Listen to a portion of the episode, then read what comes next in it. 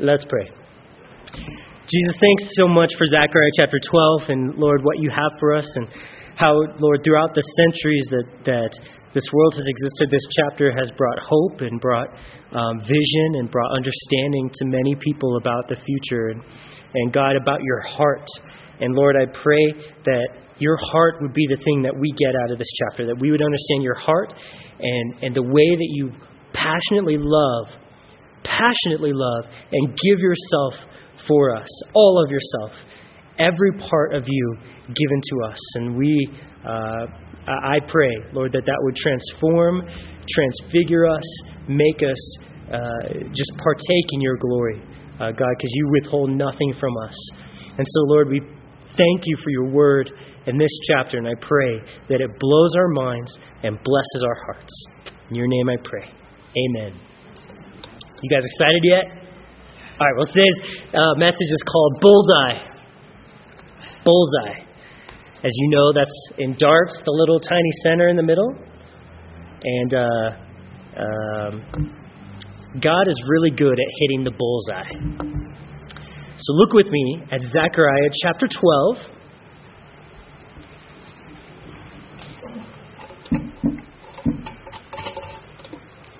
Fixing my table there. Okay. Zechariah chapter twelve, verse one says, "The burden of the word of the Lord against Israel. Thus says the Lord, who stretches out the heavens, lays the foundation of the earth, and forms the spirit of man within him." Let's stop right there. This is like our introductory Uh, verse, and it's interesting because it's almost like the book of Revelation, chapters two and three. Remember when Jesus was writing those seven letters to the seven churches, and he would begin each letter by saying, "This from Jesus, thus here says Jesus, the faithful and true witness," or "the one who was dead and rose again." He's got all these different attributes, and for each church he would give a very specific attribute of himself that related to that church and what they were going through, the part of him that would really bless them. And so here we see Jesus revealing, again, a part of him that, that was important for the children of Israel to understand, and I think for us to understand as well, too. And so it says here that he stretches out the heavens, and then he lays the foundations of the earth, and then he forms the spirit of man within him. And I see a progression there. I see the biggest to like the medium, the earth, and then to the real small, the spirit within us. But yet, I think it reverses in order of importance. You have this universe, which is kind of important, the world, which is pretty important, we live on it, and then you have our soul, which is most most important. It's funny how the smallest is the most important. And he it says here that he formed that spirit. And that's what's awesome is because he formed the spirit, he knows how your spirit works. He even included an instruction manual for your spirit called the Bible, his word. It's great for understanding what is going on with the spirit, because if you didn't have the Bible and you had anger in your heart, you could ask people, "Why am I angry?" And they may tell you, "Well, go back and find out what your parents did to you when you were young. Maybe that's why you're angry." Or they would tell you this, that, or you'd go and you try to figure out why you're angry. And if we didn't have the Bible, it wouldn't we wouldn't know. But the Bible gives us clarity about our soul. And the Bible says if you're angry, you need to repent. Give it to the Lord. It's a, it's a, a, a symptom of a sin in your life, a deeper problem that the Lord can fix. And so we have these type of situations that come up where God knows how to fix something, but man doesn't really want all the advice. They don't want to look at that instruction manual very often. They think they know how to do it better. Kind of like when I, on Christmas morning, and my wife says, "Do not lose the instructions for these toys that we open." And yet, inevitably, I'm like, I got this, I got this. My manhood is tested every Christmas morning. And sometimes I succeed. And sometimes my wife gets angry at me. But we do that. Anyway, moving on now to verse two. It says, "Behold, I will make Jerusalem a cup of drunkenness to all the surrounding peoples when they lay siege against Judah and Jerusalem. A very important verse for our day that we live in. A very important verse for everyone in the world to read and understand. And they would be honestly better off if they read this verse and understood what it was about. Because we have seen this verse fulfilled in our lifetime.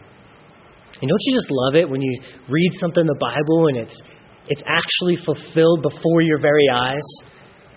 You know, it, it's, it'd be like the children of Israel marching through the desert and, and they see the sea open up before them, kind of like this view I have right now. I have the seats on this side and this, and I got the blue carpet right in the middle. And it's like I get to see the very, you know, expanse divided, and oh man, it's great. But, but this verse has been fulfilled in our lives, and we can actually talk to people about it. That he will make Jerusalem a cup of drunkenness to all the nations surrounding it.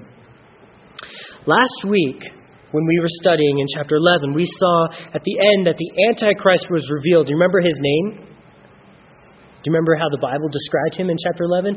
It was the worthless shepherd.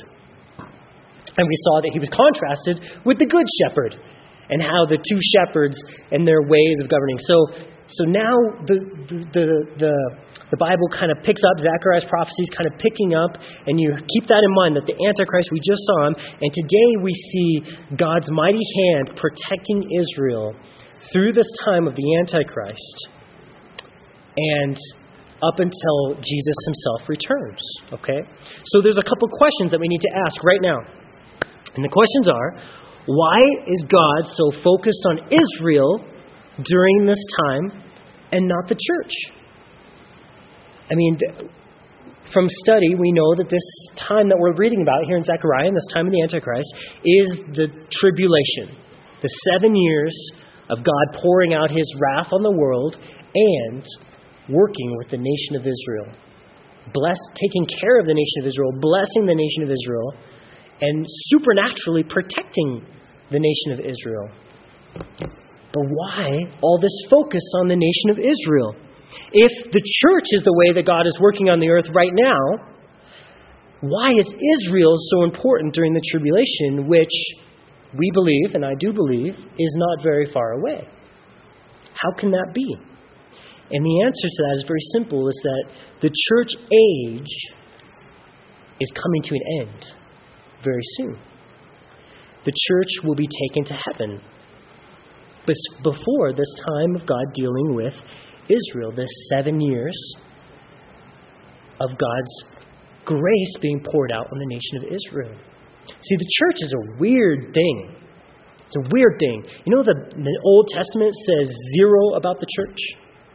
Not a single word, except that the Gentiles would be drawn to the Lord and that the Lord would save people from all, all nations.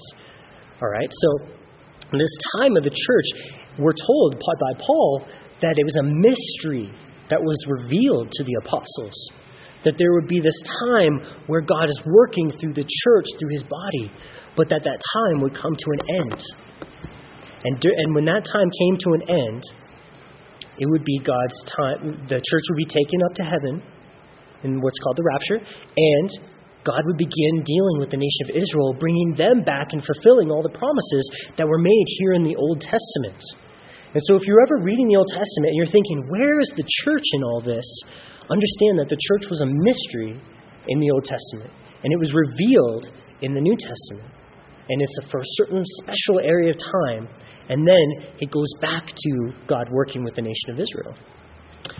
And that's why the church is not mentioned in any of these prophecies, or in chapters six through nineteen of the book of Revelation.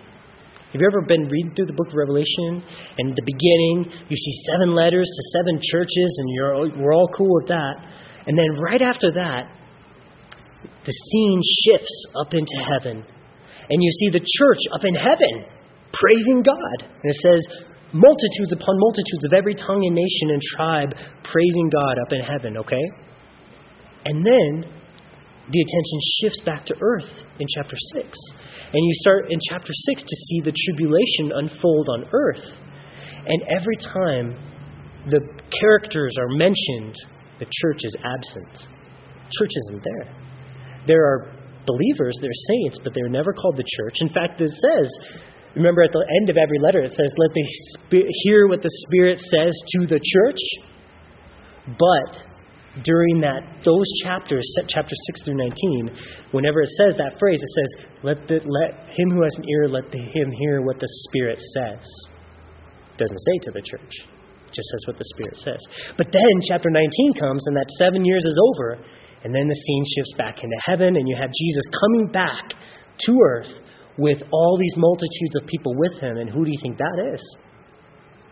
It's the church with Jesus, coming back with him to the earth to set up his reign and kingdom here on the earth. So that's why these seven years when the church is up in heaven, we'll be enjoying Jesus. And on earth, God's focus, his attention will be on Israel. And that's what this, this verse and these verses that we're going to read lay out for us, is that this amazing prediction is that Jerusalem is going to be fought over, which has happened many times in the past, right? And number two, that Jerusalem will be a problem for the whole world. The Jerusalem problem, the problem of Jerusalem is a commonly understood term today. Uh, and it's this problem is the greatest and most impossible political riddle in the world today. And people can't figure it out. It's very hard to understand. But uh, what do you do with this people? You know, who, who gets the land? Is it the, the Muslims who were there, or, or the Jews who came back in, or the Christians? And there's all these different groups that claim to have ownership. And, and why can't they have peace? And it's a very sticky situation. And no one can figure it out. It's very interesting. And here it says that it will be a cup of drunkenness, which means anyone who tries to figure it out, basically Jerusalem makes people act stupid, drunk, without intelligence. And I wanted to, I want to explain it to you a little bit, okay? From the from the Muslim perspective, they they they claim Jerusalem as their third holiest city today, but it's bizarre, totally weird, because Jerusalem is not mentioned once in the Quran. In addition, during the centuries in which Jerusalem was under complete Arab control, no Arab ruler or Islamic leader ever made it the object of, of religious pilgrimage. Again, in a strange indifference toward the city, which is now considered their third holiest religious site in Islam after Mecca and Medina. Then, Jerusalem's importance to the Muslims came uh, from the belief that the Dome of the Rock shrine is the rock where two significant events happen. Number one, where Abraham intended to offer Isaac as a sacrifice, and where Muhammad allegedly ascended into heaven. Though this tradition is firmly in the Muslim mind, it is of recent origin. It was invented by Yasser Arafat's uncle, Haj Amin el-Husseini, who was the past Grand Mufti of Jerusalem. I think that's how you say it. He promoted this myth in the nineteen twenties and nineteen thirties to arouse Arab passions against the growing Jewish presence in Jerusalem. Now, there's a verse in Quran that they point to that describes Muhammad's trip to heaven in their book Surah seventeen one. It says, "Glorified be he who carried his servant by night from the inviolable place of worship to a far distant place of worship, the neighborhood whereof we have blessed, that we might show him of our tokens." And the Islamic interpretation says the inviolable place of worship is Mecca, and this is accepted by everyone. It then says to a far and distant place of worship, and they say now that's Jerusalem. Uh, but this has no substantiation because Jerusalem has never been a place of Islamic worship to at any time. Uh, at that time it was written, nor would it be for centuries after. Jerusalem isn't even mentioned by name in the Quran, like I said. So how could it be a place of worship according to the Quran? Most significantly, inside the Dome of the Rock, hundreds of verses from the Quran are inscribed, and Surah seventeen one isn't even among them. The very passage that later supposedly justified the building of the Dome of the Rock is not even included among the hundreds of passages written inside the Dome of the Rock. So, Jerusalem makes people act crazy. And they don't even understand why. But God says it's true. And it's, God says it's from Him. He's the one that's making all these people act crazy. Look at verse three now, okay? It says, "And it shall happen in that day that I will make Jerusalem a very heavy stone for all peoples. All who would have it, uh, would heave it away, shall surely be cut in pieces, though all nations of the earth are gathered against it. In that day, says the Lord, I will strike every horse with confusion and its rider with madness. And I will open my eyes on um, on the house of Judah, and I will strike every horse of the peoples with blindness." And this has been fulfilled in our day as well. They even make movies about these verses.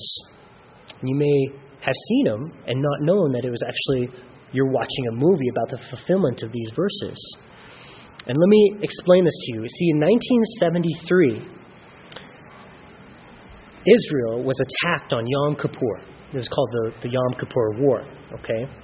So Syria decided they wanted to attack Israel on their most holy day, their day of uh, mourning over their sin as the most holy day of their year.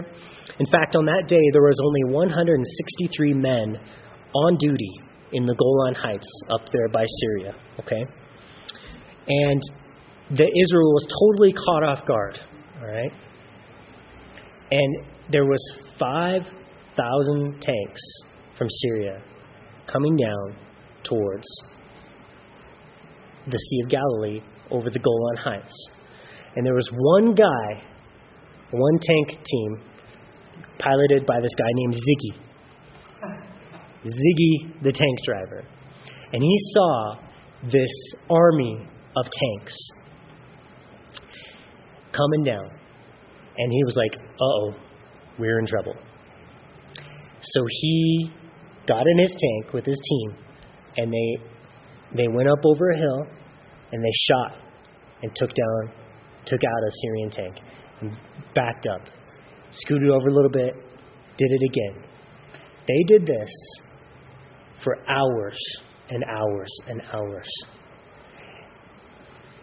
And the Syrians believed with all their heart that there was a thousand tanks over there in Israel that they were fighting.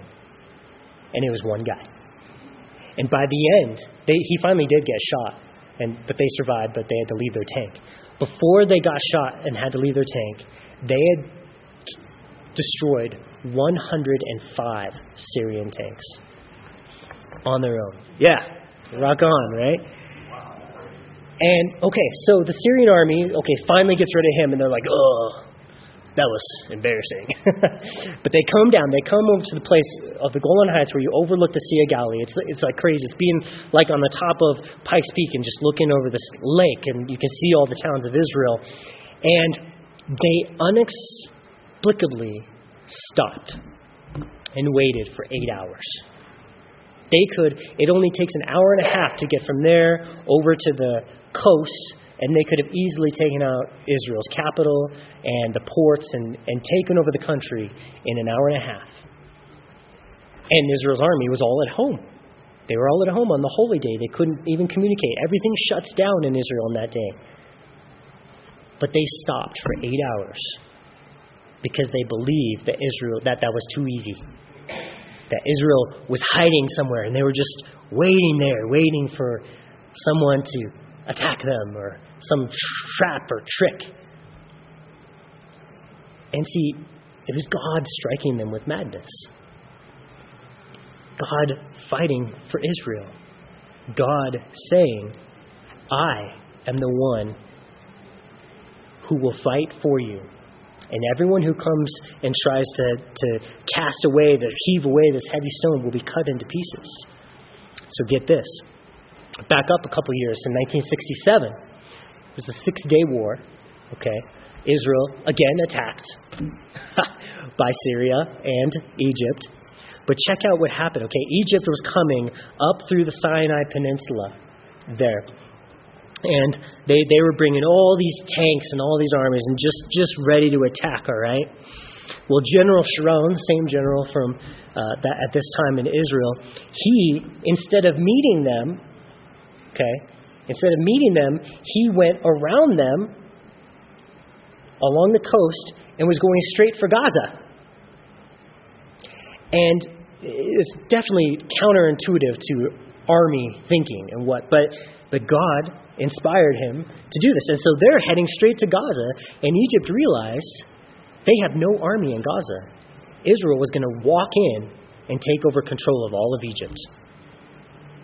And so Egypt stopped right there in the middle of the Sinai Peninsula and was like, where's the army we're supposed to be fighting? And they had no clue where the army was. And by the time they got news, Israel was already down by the Nile River. And so they, they just stopped. They, when, when they were going through the Sinai, they just stopped again, totally confused, and sat there for like days, just confused, just sitting in their tanks. What do we do now? What do we do now? And God was striking them with madness, confusion. So much so that Israel, Egypt had to run to the U N and say, you need to stop this war, or else we're going to destroy Israel. That was their pretense of why they wanted it stopped. But Israel was actually on the verge of destroying Egypt on that, in that day. Oh my goodness. God has been fighting for them. Okay, look, look with me. Um, let's read, let's read verses five through eight, and then I'm gonna come back to some. It says, and the governors of Judah shall say in their heart, the inhabitants of, of Jerusalem are my strength in the Lord of hosts, their God. And in that day I will make the governors of Judah like a fire pan in the woodpile and like a fiery torch in the sheaves. And they shall devour all the surrounding peoples on the right hand and on the left. But Jerusalem shall be inhabited again in her own place, Jerusalem. Then, or the Lord will save the tents of Judah first, so that the glory of the house of David and the glory of the inhabitants of Jerusalem shall not become greater than that of Judah. And in that day, verse eight, the Lord will defend the inhabitants of Jerusalem. The one who is feeble among them in that day shall be like David, and the house of David shall be like God, like the angel of the Lord before them. David was an awesome warrior. God, and in the same way that he was, he killed five hundred Philistines in one day by himself. And he's saying here that the in the end times, the feeblest in Israel will be like David, and because God will supernaturally enable them. Now, if you go to Israel today, their army is the most ragtag-looking. I mean, their boots are all scuffed up, and their shirts are buttoned wrong, and they got beards and hair, and they're wearing baseball. I mean, they just, they look horrific. They, they look straight out of like high school or, or like straight out of an Abercrombie and Fitch catalog. I don't know, one of the two. Just, just crazy. And, you know, if you want a good-looking army, you go to, to Central America. Those armies, you know, they're, they got the white and they stand and, uh, you know, but they can't fight worth nothing. But the, the Israel army, they are the best army in the world. Those who study war say Israel's army is second to none. They know how to fight. They know, and and this is actually fulfillment of God. God taking care of them. I want to explain to you a couple more things that happen that, that show this. Okay, so when the nineteen sixty-seven war was happening, we told you what would happen in the south with Israel, with Egypt, but in the north, Syria came down to attack too. And in sixty-seven, they knew that they had to take the Golan Heights, because the Golan Heights is where Syria hid all these mortars, and they would just fire shells down around the Sea of Galilee. And all the Jews that lived down there, they spent most of their lives growing up in bomb shelters because they were constantly getting lobbed at, okay? So they knew that they needed to take this opportunity of being attacked to take the Golan Heights. And so there's this one guy. So the Golan Heights is a very steep thing, and you have to like climb up it, and there's this road that winds back and forth, and then in there's like all these different uh, uh, what are they, bunkers, okay? And I actually drove up there and saw all these bunkers that are still there today. You can drive on that road, okay? But during that time, all these bunkers were there, and they were had machine gunners in it. Well, there's this one guy who got his arm shot off, this Jewish guy, and he got really angry about it, and so he's. No one could stop him, and he, he, with one arm, he strapped all these grenades on him, And he started running up the hill, angry, yelling at them. And we know about this because the Syrians wrote about it. And he would run up the hill, and he'd take a grenade, and he'd throw it in the thing while being shot, and his body's just being ripped up. And he's taking a grenade and throwing it in and taking out a, a bunker and then going to the next and taking out that. He took out five bunkers before he died. And you hear these stories, and you're like, oh, my goodness. You know, the, the, the most feeble among them being like David, that's pretty crazy. You have the story of Ari Cohen, who was a spy in Syria before this and then up until this time. And, you know, he was uh, actually almost, he was, there was a movement to actually make him the prime minister of Syria. But he was in their government, and, he, you know, he was telling all the people, he's like, you know what we should do? What you should do to kind of boost the morale over there. And I, I learned this from uh, the, my tour guide over there in Israel. He told us this story. He's like, what you should do, and he's so he's a Jewish spy. Like, he's from Israel, but he's over there in the government of Syria. And he's like, what you should do is you should, to boost morale and all the guys that have to stay in these bunkers, you should just plant sycamore trees all around them in big circles, like just a circle around it. And this is about ten years earlier. And, and they're like, oh, that's a great idea. It's a great idea. And you can actually imagine what happened. They planted sycamore trees around every single one of their bunkers and all their military installations, all in the Golan Heights. And ten years later, the Israeli Air Force was just like, where should we bomb? Oh, how about where all the circles are? There's like targets on the ground. And they just went in and softened up all these bunkers with bombs. And that's why Israel was able to take, you know, you have these amazing stories. There was even one story of the tanks. They were they were going in. Uh, they were following this path, and the entire tank uh, regiment, I don't know, group, or what you call it, but they saw a flaming beam standing in the middle of the road, pointing to go north. The entire, all of the Jewish guys in the, they all saw it. Okay, so they turned north and went around and had some victory. I don't know, but because all the tanks were kind of tur- churning up all the dust and stuff, the, the last guy didn't see them all turn, and he went straight on the road, and he got blown up because he drove right into this huge Syrian minefield. And all the, all the guys in there, they say, God sent an angel to protect us. And you're like, wow, is this really the real deal? You know, and then you go back even further to nineteen forty-eight. And Israel was outnumbered forty to one and still won their independence. And there's miraculous stories in nineteen forty-eight as well. And so all this is, you know, if you're a betting person, you need to bet on Israel. You know, and when you go over there and you see it for yourself, it will really help you to understand how these things, this verse, these verses that we just read are true today, that God is fighting for Israel even now. It's true. You know, they even make T-shirts over there in Israel uh, that that say, don't worry, they really love Americans. Like, you go over there and they're they're just they're very grateful and thankful. They're, they're awesome. But they say, they have these shirts that say, don't worry, America, Israel is behind you. And I love it because I agree. And they have this other T-shirt that lists all the nations that have fought to destroy Israel. And then it has where they're at right now.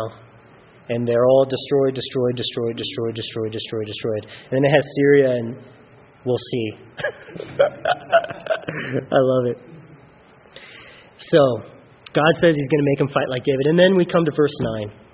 And verse nine says, In that day, or it shall be in that day, that I will seek to destroy all the nations that come against Jerusalem. And I wish that they would put this verse up in the middle of the U N. Just mount it there for them to look at. Because every law that they pass and everything that they do is always against Israel. And they're going to see that if you're against Israel, God is against you. Revelation chapter sixteen and nineteen talk about this final battle of Armageddon. fought, that's going to be fought there in Jerusalem, or in uh, the Valley of Jezreel, just north of Jerusalem. Um, and I'm going to read you this quote from Spurgeon. Okay, Spurgeon lived eighteen hundreds, died in nineteen fifteen. All right, when was Israel a nation? nineteen forty-eight. Israel, uh, Spurgeon died in nineteen fifteen. I just wanted to point that out. He says, it is a beautiful remark of the old, of an old divine. Uh, no, this is not the right one. This is it. We know of a surety, because God has said it, that the Jews will be restored to their own land, and that they shall inherit the goodly country which the Lord has given unto their fathers by a covenant of salt forever. But better still, they shall be converted to the faith of our Lord Jesus Christ, and shall see him in the house of David and restored to the throne of Israel. Spurgeon had good theology, good eschatology, because he knew that Israel would come back into their land. It was before it was happening, and he knew it, and he taught about it. And that's that's a good teacher, where he had no evidence, but yet he was do he was teaching the right thing. All right, so I'm going to read you another quote from Spurgeon right now that kind of shifts our attention. It says, "It is a beautiful remark of an old divine that eyes are made for two things at least: first, to look with, and next, to weep with. The eye which looks to the one, to the pierced one, is the eye which weeps for him." So look with me at verse chapter twelve, verse ten. It says, "I will pour on the house of David and on the inhabitants of Jerusalem the spirit of grace and supplication, and they will look on me whom they pierced. Yes, they will mourn for him as one mourns for his only son, and grieve for him as one who grieves for a firstborn." So, remember, they were looking at this Antichrist before, all through the tribulation and the worthless shepherd that we learned about last week. And now they turn their attention to Jesus. So at the end of the tribulation, all these armies are there for battle, and the Lord is against them, and he, he's committed to destroying them, and so he destroys them all in the Battle of Armageddon. And Israel's left. And Jesus has just come down, and they see him. And they look upon him, it says, who they pierced. A little later, in chapter thirteen, we're going to see a really amazing verse. They're going to ask him where he got these wounds between his arms.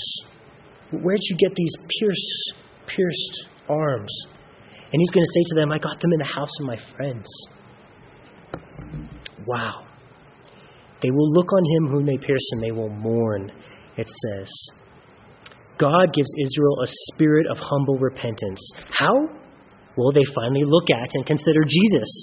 When Jesus comes back, you know, they see the they see him for who he really is, as the Messiah.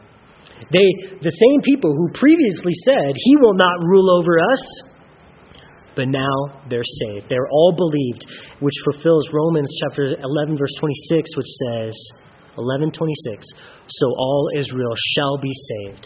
As it is written, there shall come out of Zion the deliverer, and shall turn away ungodliness from Jacob. So Paul said in Romans, every Jew who's alive at this last day will be saved, will believe. It's awesome. So Jesus says, look at me. Jesus is God, and he proved it right here. It's awesome. Now look at verse eleven. In that day there shall be great mourning in Jerusalem, like the mourning of Hadad Ramon in the plain of Megiddo. This is when the great King Jehoshaphat died. And the land shall mourn, and every family by itself, the family of the house of David by itself, and their fa- their wives by themselves, and the family of the house of Nathan by itself, and their wives by themselves, and the family of the house of Levi by itself, and their wives by themselves, and the family of Shimei by himself by itself, and their wives by themselves, and all the families that remain, every family by itself, and their wives by themselves. So this event, them seeing Jesus finally, causes them to weep and mourn bitterly. It cuts them to the heart, like an like an arrow to the heart, like a bullseye. All right?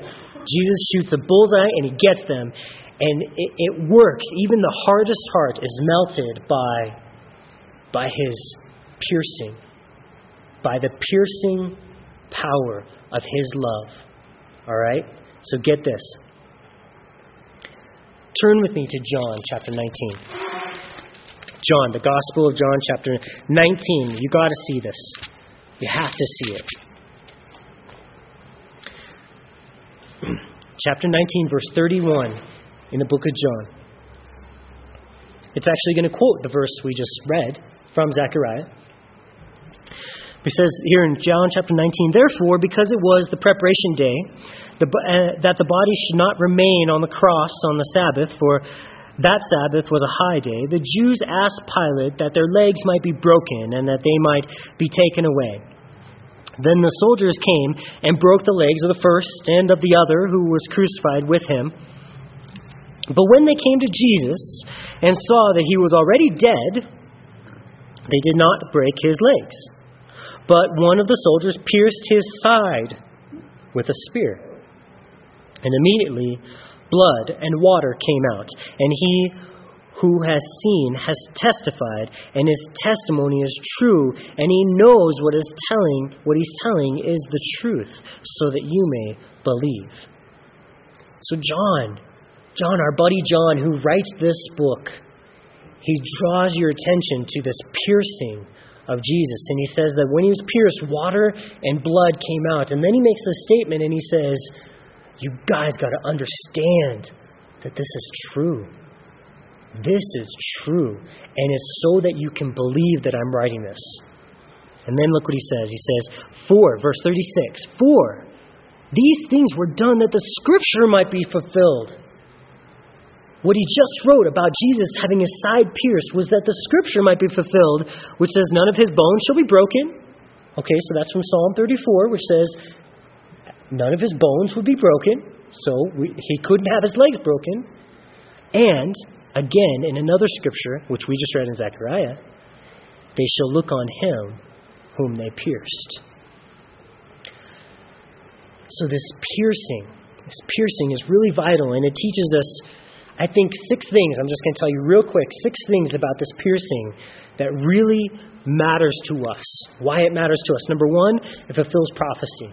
We just saw that the bones, that his bones would not be broken, so it was prophesied that bones wouldn't be broken. Number two, that he would be pierced. We got both of those, okay? He was not only pierced in his side, where else was he pierced? His hands, his feet, his scalp with the, the thorns pierced all over the place. Number two, keeping of typology. He was pierced because it keeps with the types. You know, in, in Exodus chapter twelve, it describes the Passover lamb, and this Passover lamb was not to have any bones broken. Why do you think the Bible says he wasn't to have any bones broken? Because it was a picture of Jesus. Number three, it reveals Jesus emotionally. It says when he was pierced that blood and water came out. And scientifically, medically, this is a condition called coronary, coronary, coronary thrombosis. Okay? Happens a lot when people die of heart enlargements and when the heart is under extreme pressure. It's it's when the heart literally gives out and breaks, just stops working. And and so some people might say, "Oh, Jesus died of a broken heart," but and that's cool to hear, but it's not actually true. Um, he died when he released his spirit, but you could say, medically and scientifically, that he died with a broken heart. He died with a broken heart. So it, under, it helps us to understand the emotional trauma and stress that Jesus was under. His heart, his love poured out for us with this water and blood. It proves to us his condition. Number four, it shows us the sacrament's priority. You know, water and blood, speaking of baptism and communion, how important those things are. Paul said that many of you are sick and have died because you are not giving worth to communion. That's pretty interesting. Hmm. It's very important for us to remember the Lord's body. Number five, the mystery of birth. Blood and water are the fluids that come out in childbirth, and in a sense, Jesus was birthing his bride through his side, which is very interesting because it makes me think of Adam. Where did Adam's bride come from? Well, God said, "Go to sleep, Adam." And God opened Adam's side and made the woman, his bride, from his side. It's kind of amazing that Jesus does the same thing. Number six, the last little point here is it makes us think of salvation in totality.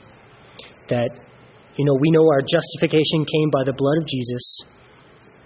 And as the priests in the Old Testament would put blood on their bodies, on their ears and fingers and big toes, you know, before they could go in to the promised land, there had to be blood. But then they also would go and wash with water from the basin to, to overcome sin. So the blood spoke of how they were, God was was taking away their sin, but then the water spoke of their cleansing as well and their victory over sin. And I just want to read to you First John chapter five, verse four. And it says, "For whatever is born of God overcomes the world.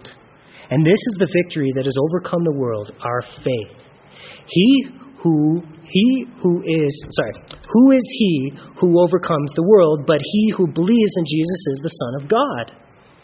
This is he who came by water and blood, Jesus Christ. Not only by water, but by water and blood. And it is the Spirit who bears witness, because the Spirit is truth."